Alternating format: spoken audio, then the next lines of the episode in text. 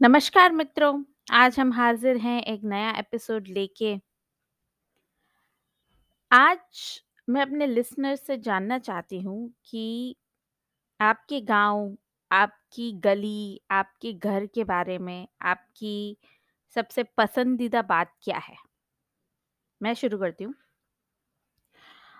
एक छोटे से शहर में रहती हूँ और मेरी गली की सबसे बेहतरीन बात ये है कि सुबह-शाम वहाँ बुज़ुर्ग टहलने निकलते हैं, बच्चे गली में खेल रहे होते हैं, शाम को औरतें एक साथ मिलके गप्पे हाँक रही होती हैं। और रात में यही जानी-पहचानी गली में घुसते ही एक अपनापन-सा लगता है जब रात में देर से वापस आ रहे होते हैं कहीं से, तो गली आ जाती है तो ऐसा लगता है जैसे घर आ गया। अ, मुझे यकीन है कि आप लोगों के पास भी ऐसी ही मज़ेदार मेमोरीज़ होंगी अपनी घर, अपनी गली, अपनी अ, शहरों के बारे में।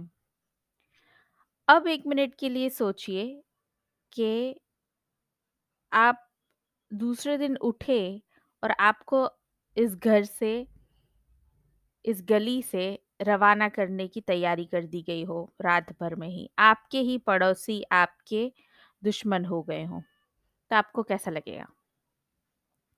बस यही हुआ कश्मीरी पंडितों के साथ। सालों से वहाँ रह रहे थे और अचानक से एक ही रात में उनके पड़ोसी ही उनके दुश्मन बन गए। उन्हें अपना घर-बार छोड़कर जाने के लिए मजबूर कर दिया गया। उतना ही नहीं,